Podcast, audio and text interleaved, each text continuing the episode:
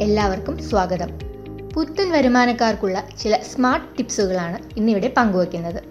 ജീവിതത്തിൽ ആദ്യമായി വരുമാനം വന്നു തുടങ്ങുമ്പോൾ കയ്യിലുള്ളത് തീരുന്നതുവരെ ചെലവാക്കാനുള്ള പ്രവണത ചെറുപ്പക്കാർക്കിടയിൽ കൂടുതലാണ്. ഇത് നമ്മെ ചെന്നെത്തിക്കുന്നത് വലിയ കടക്കണികളിലായിരിക്കും. ആദ്യത്തെ ശമ്പളത്തിന്റെ അല്ലെങ്കിൽ ആദ്യ സംരംഭത്തിൽ നിന്ന് നേടിയ ചെറിയ വരുമാനത്തിന്റെ ആഘോഷം തീരുമ്പോഴേക്കും കീശ കാലിയാകരുതല്ലോ. അതിന് ഒരു ഫിനാൻഷ്യൽ പ്ലാൻ വേണം.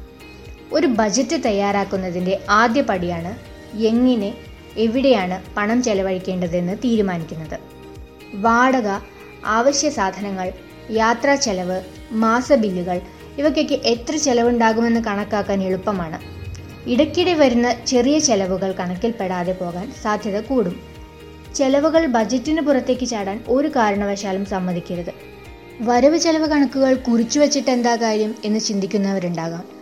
പക്ഷേ സാമ്പത്തിക വിദഗ്ധർ പറയുന്നത് കുറച്ചു കാലത്തേക്കെങ്കിലും ഇത്തരത്തിൽ കണക്ക് എഴുതി വെച്ചാൽ നിങ്ങളുടെ സ്പെൻഡിംഗ് പാറ്റേൺ മനസ്സിലാക്കാൻ എളുപ്പമാകുമെന്നാണ്. ശമ്പളം കിട്ടുമ്പോൾ ആദ്യം പണം നൽകേണ്ടത് ആർക്കാണ്? നമുക്ക് തന്നെയാണ്. അതിനെയാണ് നിക്ഷേപം എന്ന് വിളിക്കുന്നത്. കുറച്ചു കാലം കഴിഞ്ഞിട്ട് നിക്ഷേപിക്കാമെന്ന് വിചാരിക്കുന്നത് അബദ്ധമാണ്. തുടക്കത്തിലെ ഓരോ മാസവും ഒരു ചെറിയ തുകയെങ്കിലും നിക്ഷേപത്തിനായി മാറ്റിവെക്കണം. നിങ്ങളുടെ ആവശ്യങ്ങൾക്ക് ചേർന്ന നിക്ഷേപ മാർഗങ്ങൾ വിദഗ്ധരോട് ചോദിച്ച് മനസ്സിലാക്കാം.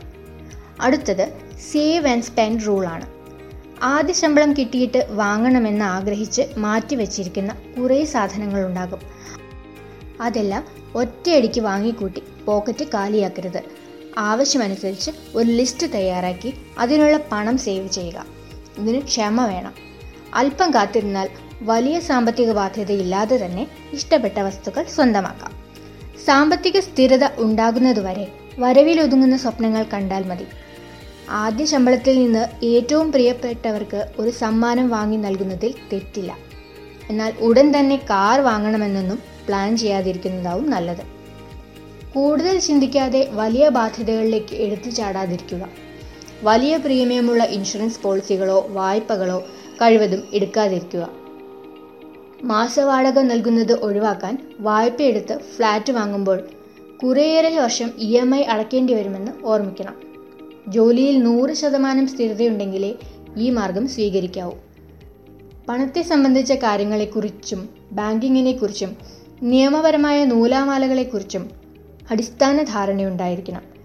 ടാക്സ് അടയ്ക്കുന്നതിന്റെയും മറ്റും അവസാന തീയതി മറക്കാതിരിക്കുക.